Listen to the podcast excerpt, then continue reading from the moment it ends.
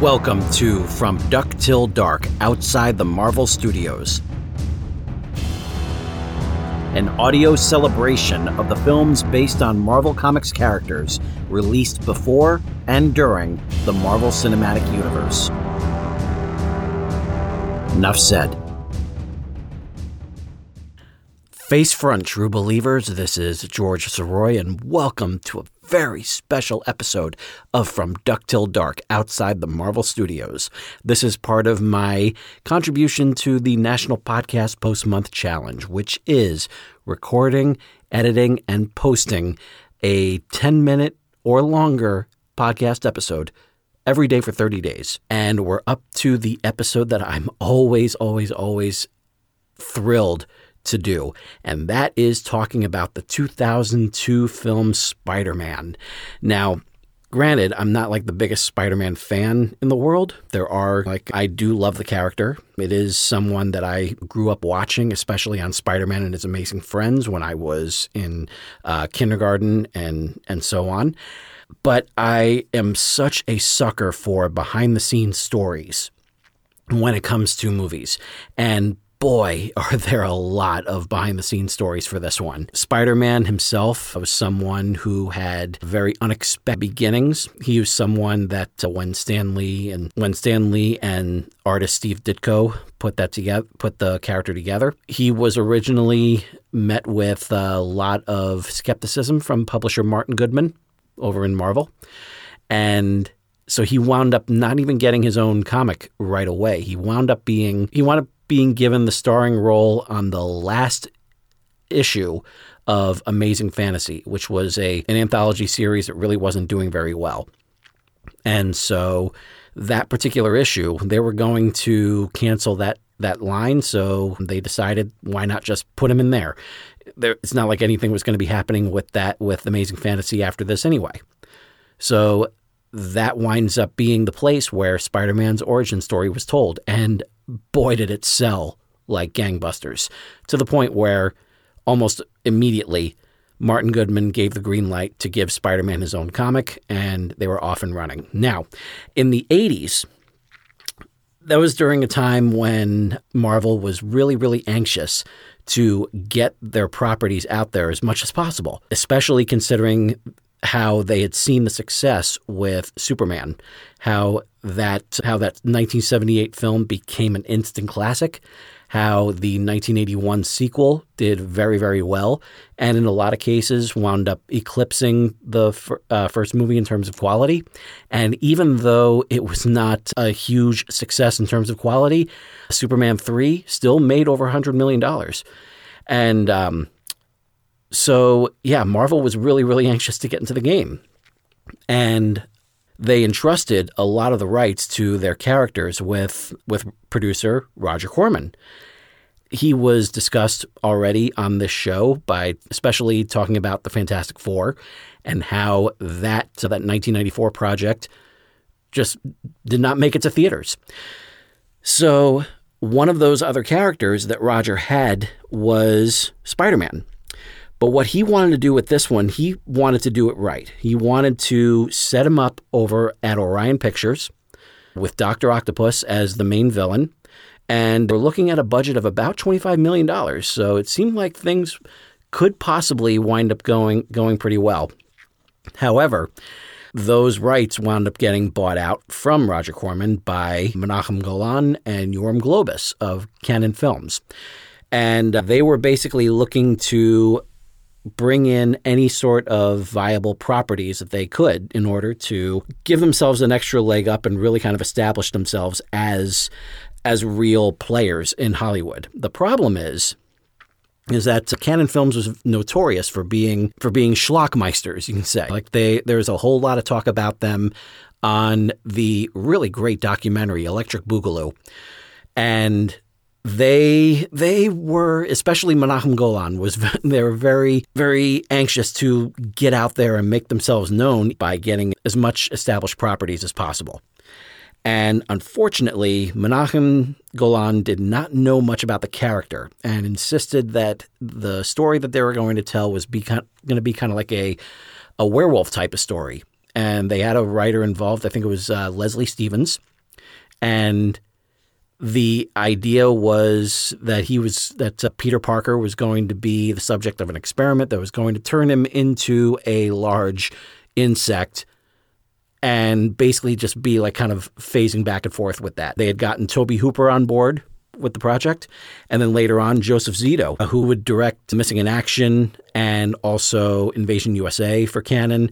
And he was also very well known for uh, directing Friday the 13th, the final chapter. So he was involved. Michael Dudikoff was involved, the American Ninja. He was uh, in line to play the character. And there was also originally the budget that they were looking at was about the same, about 25 million. Unfortunately, around 1987 when when Cannon wound up breaking down reducing the budget for Superman 4 from about 35 million to about uh, just over 15 million and they couldn't even make that much money back at the box office for a Superman sequel. Obviously, some things were definitely going awry there. So they had to reduce the budget down to $7 million, and Joseph Zito walked. He left the project. Albert Pyun came aboard for a while to to facilitate things, and he would later go on to direct Captain America. But he's someone who definitely is someone who is who is used to working with uh, very very small budgets. So it was a good thing that he was on board. And they also had brought in a writer by the name of Ethan Wiley. He had pitched this idea about Peter Parker slowly becoming Spider Man and finally being him at the end. And that was the means of trying to stretch things out long enough so that way they don't have to spend millions and millions of dollars on one big action sequence after another. He can just slowly work his way up into finally becoming Spider-Man for the climax. And so that was that was an idea that was being that was being explored.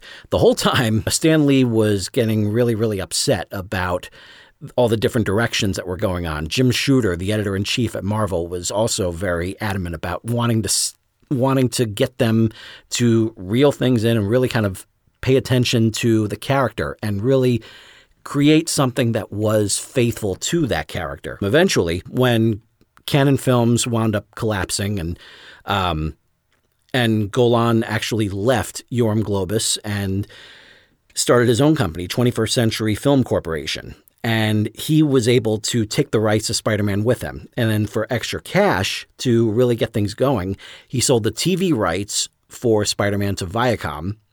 Then he sold the home video rights to Columbia Pictures. And then the theatrical rights to Carolco Productions. And Carolco, they had a real big ace up their sleeve because they were the home for James Cameron. Carol was the studio responsible for Terminator 2. And then the next year they would release Basic Instinct. So they were riding a pretty good wave right there, right at those the early 90s. And Cameron was really, um, really anxious to work on Spider Man. He had put together what they call a scriptment. So it was a combination of a script and a treatment. And he, what he had in mind was bringing in his as his villains, Electro and Sandman, and it was going to be like a $50 million budget. And things were, things seemed to be kind of going into development there. The main thing that he was able to bring in, the main thing that he was able to change when it came to the character, Peter Parker, he was, it was a, uh, a faithful reintroduction to the character of Peter Parker and Spider Man. The main thing that he did, the main little twist that he did, he made the web shooters organic. Normally, it's uh, it's a little cartridge that's attached to his wrist that uh, with a, a f- film that uh, that Peter made himself.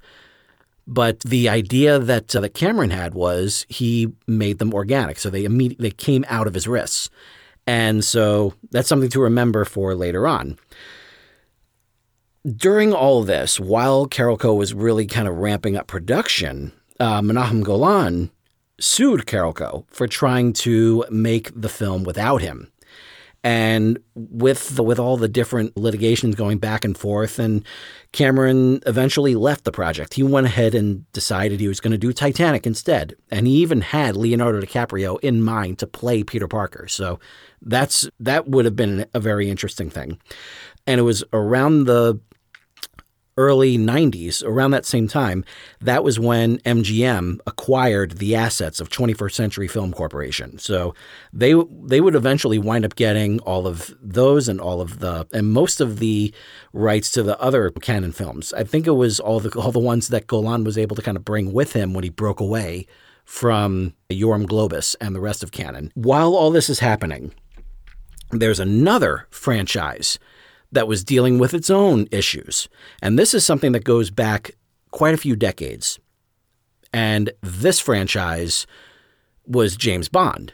Now, the reason why I'm bringing up James Bond right now is because there is a real big element that adds to all of this mess that's going on behind the scenes. And it all centers around one guy. And it's not Ian Fleming, it's Kevin McClory. Kevin McClory was a producer and, and a uh, screenwriter who befriended Ian Fleming during the time when the struggle to bring James Bond to the big screen wasn't really getting much traction. And so McClory and and another and another writer, another gentleman that came in, Jack Whittingham, they wound up teaming up with Ian to put together a screenplay it was an original screenplay that was going to be like the real good springboard to get James Bond on the big screen. And it wound up being like this undersea adventure that would eventually wind up being Thunderball. And unfortunately, while they were coming up with this idea, all these different ideas, there were a lot of drinks during their meetings and everything, and a lot of late nights to the point where they when uh, when all was said and done, no one could really decide on who came up with what. And so what wound up happening was Ian Fleming, in his a, a very in a very not bright move on his part, he took all all those elements that they had been working on and put them all into his book that would eventually be Thunderball.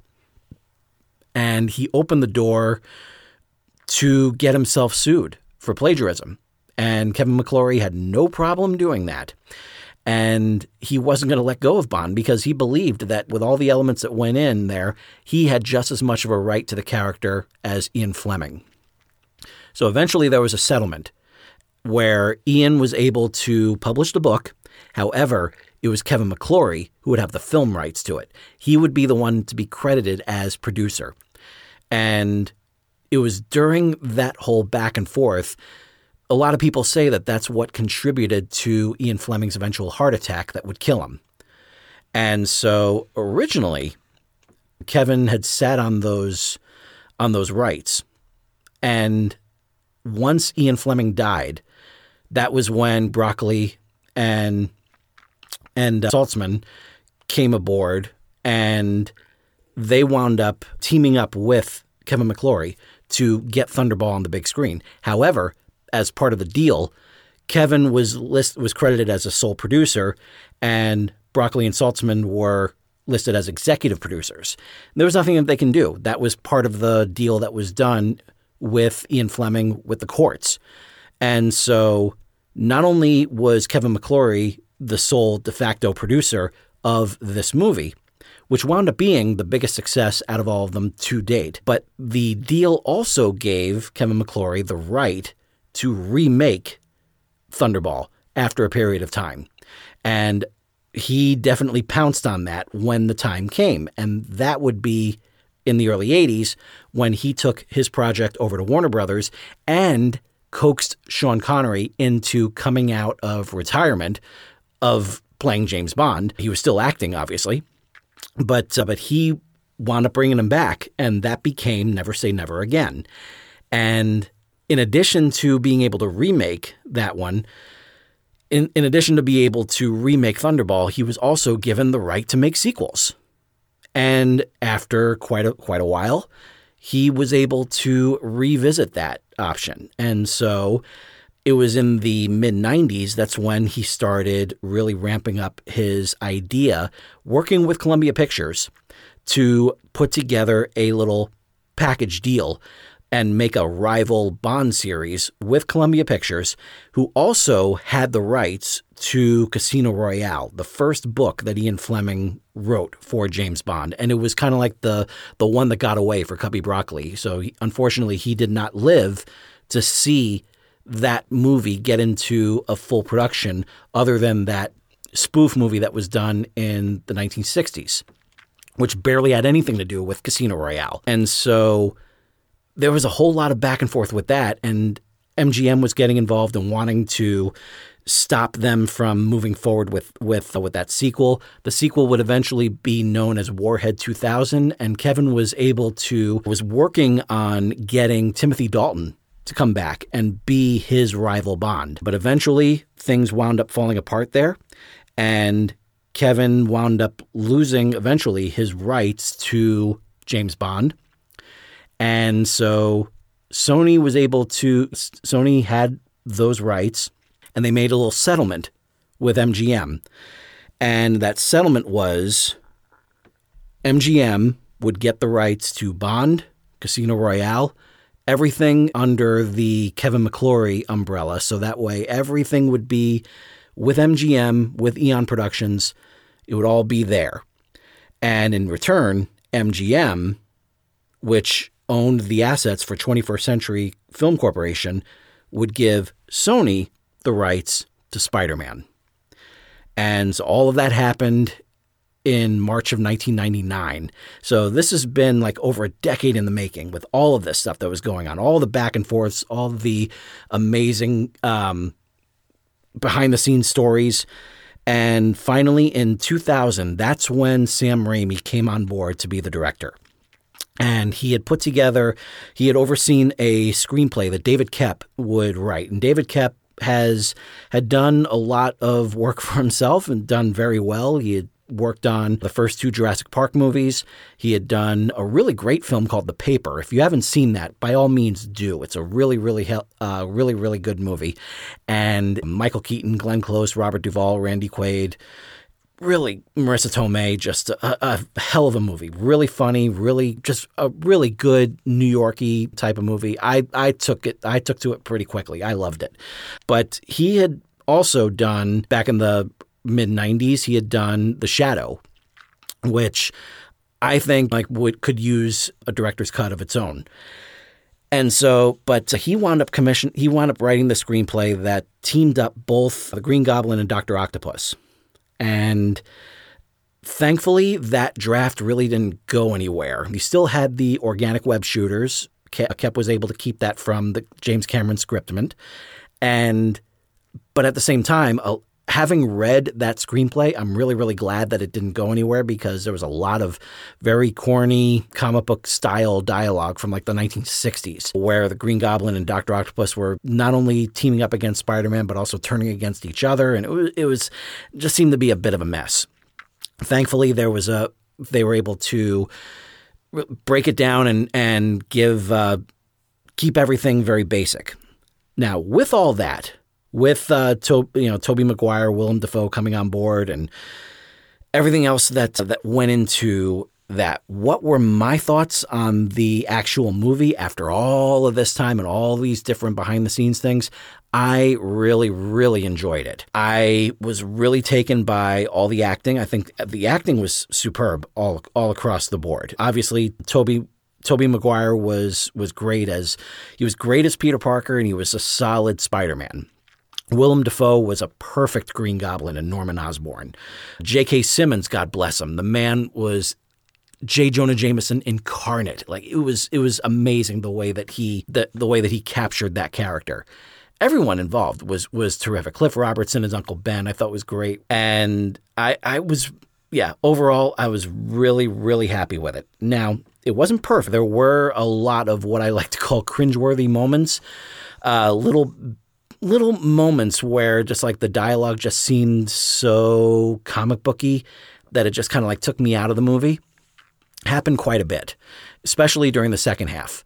But that first hour, my God, that was that that's as close as you can get to comic book movie perfection. And it was just done really, really well. The way that the the way that Peter got got bitten by the spider, by the feeling the effects, the way that he did, just oh god, it was so it was just so good. Like everything was put put together so so well. And having that with great power comes great responsibility moment, I thought was was was perfect. And the the way that he had to deal with Uncle Ben and dealing with the guilt that followed, I mean, it was it was all just it was all just right there. The second half, like it it did seem to kind of lag a little bit. There were some like I said before, quite a few cringeworthy moments. I know, like especially there were moments like the Green Goblin and Spider Man on the rooftop. That that scene just kind of it came off as really you know less lesser than than what it should have been, and the the moment that led up to that with with Green Goblin to go like sleep and going back to Green Goblin really quickly. One thing that really kind of you know took me out of this was the fact that early on in the movie you get to see someone using like a showing off the glider and showing off the suit and it looked almost demonic right from the start. And I felt like they should not have done that. I felt like there should have been just like a typical, like a good glider and and a, and a good tactile like bat, battle armor for the suit.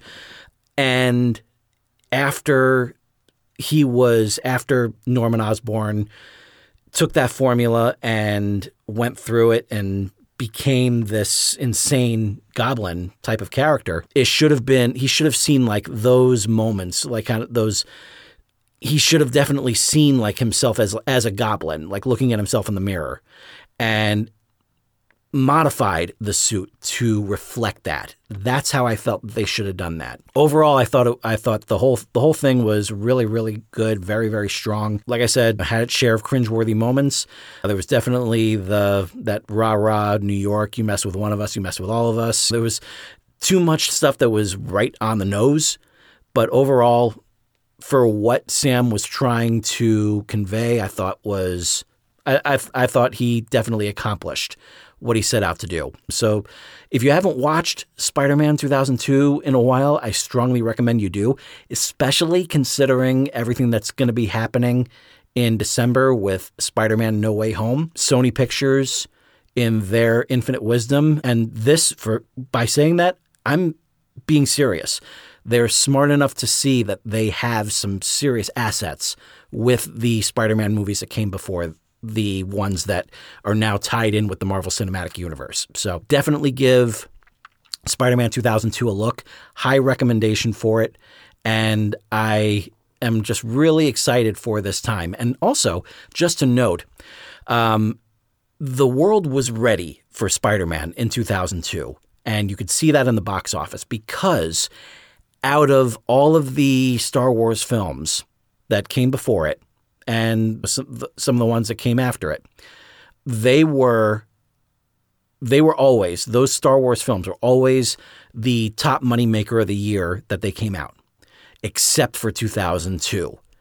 And the reason why they came in second instead of first was because of Spider-Man. And so that's big. That's really big. The fact that they that he was able to take on Star Wars and beat them, that's that's huge. So that's all I got to say about this one. Like I said, I was really, really excited to talk about this one because I am such a sucker for behind the scenes stories. And here we are. This one was gone a lot longer than the other ones, but I think, I hope that you've enjoyed this one. And I'm always looking forward to your feedback. So please go ahead and go to facebook.com slash from duck till dark. If you have any suggestions or comments or anything, please feel free to email me at george at he's got it.com. And if I missed any information, if you wanted to, there's anything that uh, that you have as a correction or anything like that, please go ahead and and feel free to let me know. A lot of credit goes to not only Wikipedia but also to Edward Gross, the uh, the pop culture author who wrote this great book called Spider-Man Confidential, and there's a whole section in there about bringing Spider-Man to the big screen. Uh, so definitely check that book out I am just, like I said, I'm excited to be talking about this one, and I hope that you have enjoyed hearing me talk about this one. And so until next time, this is George Soroy saying to all of you, ever upward, and Excelsior. I'll see you again soon.